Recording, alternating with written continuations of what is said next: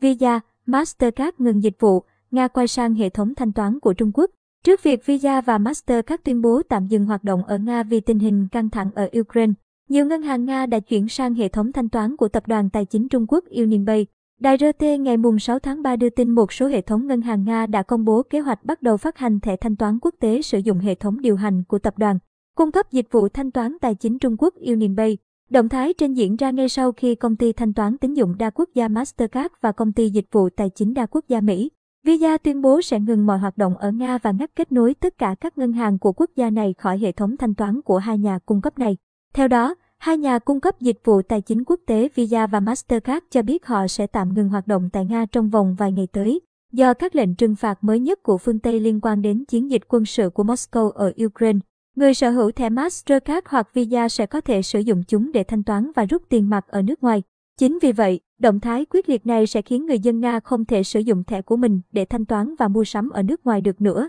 Tuy nhiên, thẻ do chính nước Nga phát hành sẽ tiếp tục được hoạt động trong nước vì tất cả các khoản thanh toán nội địa đều được xử lý thông qua hệ thống thẻ thanh toán quốc gia nội bộ NSKK của nước này từ năm 2014. Chúng tôi rất tiếc về tác động của điều này đối với các đồng nghiệp quý giá của chúng tôi và đối với khách hàng, đối tác, người bán và chủ thẻ mà chúng tôi phục vụ tại Nga, ông An Kelly, Chủ tịch kiêm giám đốc điều hành Visa cho biết, Visa và Mastercard là những tập đoàn quốc tế mới nhất có những động thái đáp trả gay gắt với Nga trong cuộc xung đột ở Ukraine. Trước đó, các công ty đa quốc gia như PayPal, Netflix, Intel, Inditex, EB và Rolls-Royce cũng đã tuyên bố đình chỉ hoạt động ở nước này. Trước động thái của Visa cũng như Mastercard, các ngân hàng Nga, bao gồm Sberbank công ty cho vay lớn nhất của Nga, cũng như ngân hàng Alpha và Tinkoff đều đưa ra thông báo về việc chuyển sang hệ thống thanh UnionPay của Trung Quốc để thay thế. Trước đó, một số ngân hàng của Nga như Postabank, Gazprombank, Promsviatbank, Subcombank và một số ngân hàng nhỏ khác cũng đã chuyển sang sử dụng hệ thống thanh toán của UnionPay.